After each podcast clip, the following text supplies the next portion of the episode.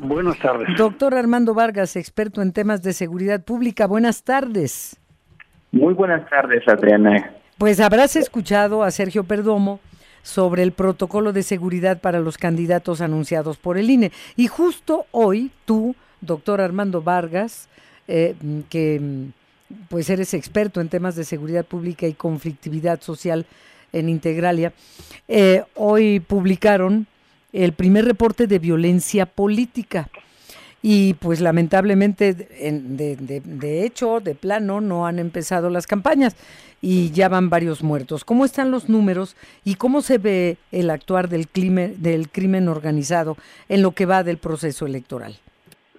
Sí, de hecho nosotros hemos visto eh, tan solo en, eh, digamos, a finales del año pasado, cuando empezó el proceso electoral a nivel electoral, hemos visto ocho asesinatos a aspirantes a cargos de elección, la mayoría de ellos a presidencias municipales, en algunas entidades particularmente, y en lo que va del año hemos contabilizado 22 eventos de violencia político-electoral asociados a 33 víctimas, esto incluyendo la jornada violenta del día de ayer en Zacatecas, y en este reporte eh, que nos haces favor de comentar, Adriana, nosotros presentamos justamente un mapa de riesgo de intervención del crimen organizado en las elecciones. Nos parece que este ejercicio es fundamental como un ejercicio prospectivo que ayude precisamente a mitigar los riesgos. Entonces, nosotros identificamos que hay seis entidades con un riesgo muy alto de intervención del crimen en las elecciones, que son Jalisco, Michoacán, Colima, Morelos, Guerrero y Chiapas. El riesgo muy alto de estos estados que acabas de mencionar. Jalisco, Michoacán, Colima, Morelos, Guerrero y Chiapas. Hay otros niveles que, que, de, porque en todo el país es prácticamente eh, lo mismo, pero ¿cómo está el resto del mapa de la República Mexicana en otro tipo de riesgos? Sí, es muy importante lo que acabas de comentar porque nosotros en el reporte justamente señalamos básicamente que en todas las entidades hay cierta probabilidad o cierto riesgo de intervención del crimen. Nosotros planteamos cinco niveles de riesgo, muy bajo, bajo, medio, alto y muy alto, y lo hacemos con base en diferentes indicadores o factores de riesgo, entendido el factor de riesgo como algo que aumenta la probabilidad. La presencia de mercados ilícitos, además del narcotráfico, los grupos criminales en conflicto armado, un Estado de Derecho débil, la celebración de elecciones a presidencias municipales y que existan municipios estratégicos para el crimen con alta competitividad electoral. Por ejemplo, en entidades con un riesgo muy bajo solamente identificamos un factor de riesgo, que puede ser el caso de Yucatán, y en las entidades con un riesgo medio, por ejemplo San Luis Potosí, hay tres factores de riesgo. En estas entidades con un riesgo muy alto están presentes todos los factores de riesgo. Ah, ¿todos como cuáles? ¿A qué te refieres con todos? Sí, digamos que están eh, los cinco factores que te mencioné, los mercados ilícitos, los grupos criminales en conflicto, el Estado de Derecho débil. Aquí en estos estados están esos cinco eh, factores presentes y es importante decir que dentro de los propios estados hay municipios que son más o menos propensos a la violencia del crimen. Por ejemplo, en Guerrero es más peligroso o es más probable que el crimen se meta en las elecciones en la zona de la Tierra Caliente, por ejemplo. Eh, veo también que el estado de Tabasco está con un riesgo alto. Eh, ¿Por qué? ¿Qué pasa en Tabasco? Y específicamente me pregunto Tabasco porque pues es el estado del presidente López Obrador que recientemente se ha visto eh, muy violento. Sí, nosotros en Tabasco identificamos, por ejemplo, justamente cuatro factores de riesgo. Hay mercados ilícitos, además del narcotráfico, como el tráfico de combustible, pero también el tráfico de otras materias primas. Identificamos eh, a grupos criminales que se están peleando entre ellos, por ejemplo, el cártel Jalisco de Nueva Generación con algunos grupos locales.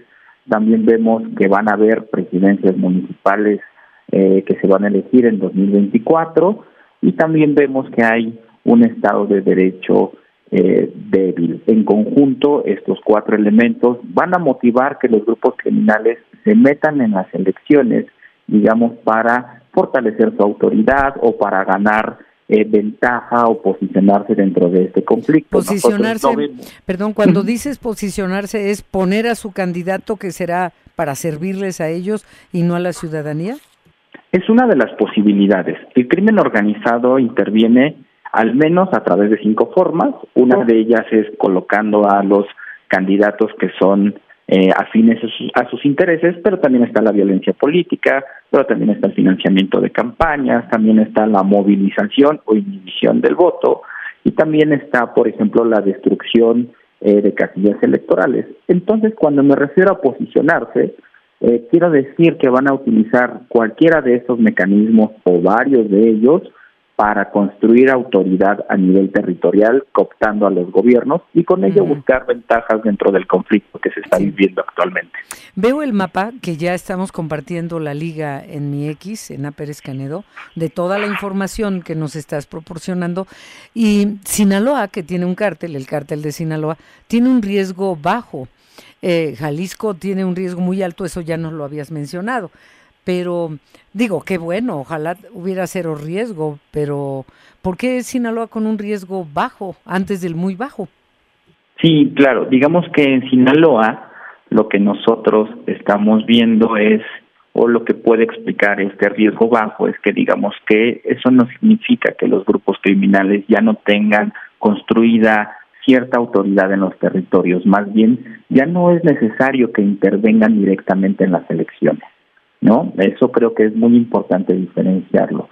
Entonces, habrá poco riesgo de que se metan, eh, digamos, directamente en la mayoría del territorio. Eso ya es algo que está por sentado. Es muy fuerte lo que mm. comentamos, pero digamos que la autoridad o los gobiernos o varios de los gobiernos están de alguna manera alineados con un solo cártel. Entonces, eso reduce la probabilidad, a diferencia de otras entidades, como pueden verse y los invito a que vean en el mapa que puede ser eh, el propio Jalisco, que si bien tiene a un cártel dominante en varias fronteras, está habiendo una disputa muy fuerte con otros. Con Michoacán, con Colima, con Morelos. Oye, Chiapas, Chiapas eh, es, em, recientemente es, eh, se ha vuelto un estado violento y, y, está ya como con un riesgo muy alto y de esto no hablábamos hace seis años de Chiapas.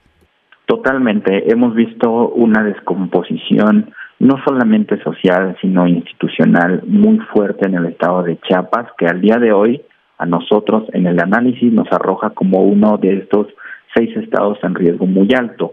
Y no solamente es porque haya una proliferación del mercado de drogas, sino porque en Chiapas digamos que hay condiciones o el caldo de cultivo para un montón de mercados ilícitos, la trata de tráfico de migrantes, las extorsiones, eh, espacios idóneos para el cultivo de drogas, y esto ha motivado un conflicto muy fuerte entre eh, grupos locales y también dos grupos de alcance nacional, que son el cártel Jalisco y el cártel eh, de Sinaloa. Este es un muy buen ejemplo para ilustrar cómo es muy probable que estos grupos traten de alinear, de someter, de cooptar a gobiernos locales para ganar terreno en este conflicto eh, que en los últimos años se ha desatado en este estado. Bueno, pues está clarísimo y ya compartimos en mi X el, toda la información y está el mapa también que nos has descrito con mucha claridad, porque lo que han hecho ustedes en Integralia Consultores es un trabajo muy serio, es un trabajo profesional, doctor Armando Vargas, tú como experto en temas de seguridad pública y conflictividad social. Te agradecemos mucho que nos compartas esto con el auditorio de Enfoque. Yo les agradezco la oportunidad del espacio para Integralia, Adriana. Muchas gracias y los invito a consultar el reporte. Sin duda. Muy buenas tardes. Sin duda, eh, a, los que nos dedicamos a este trabajo es de gran utilidad, pero todos los ciudadanos debemos tomar nota de eso. Gracias, Armando, doctor. Hasta luego, Adriana. Un saludo. Muchas gracias. Igualmente, gracias.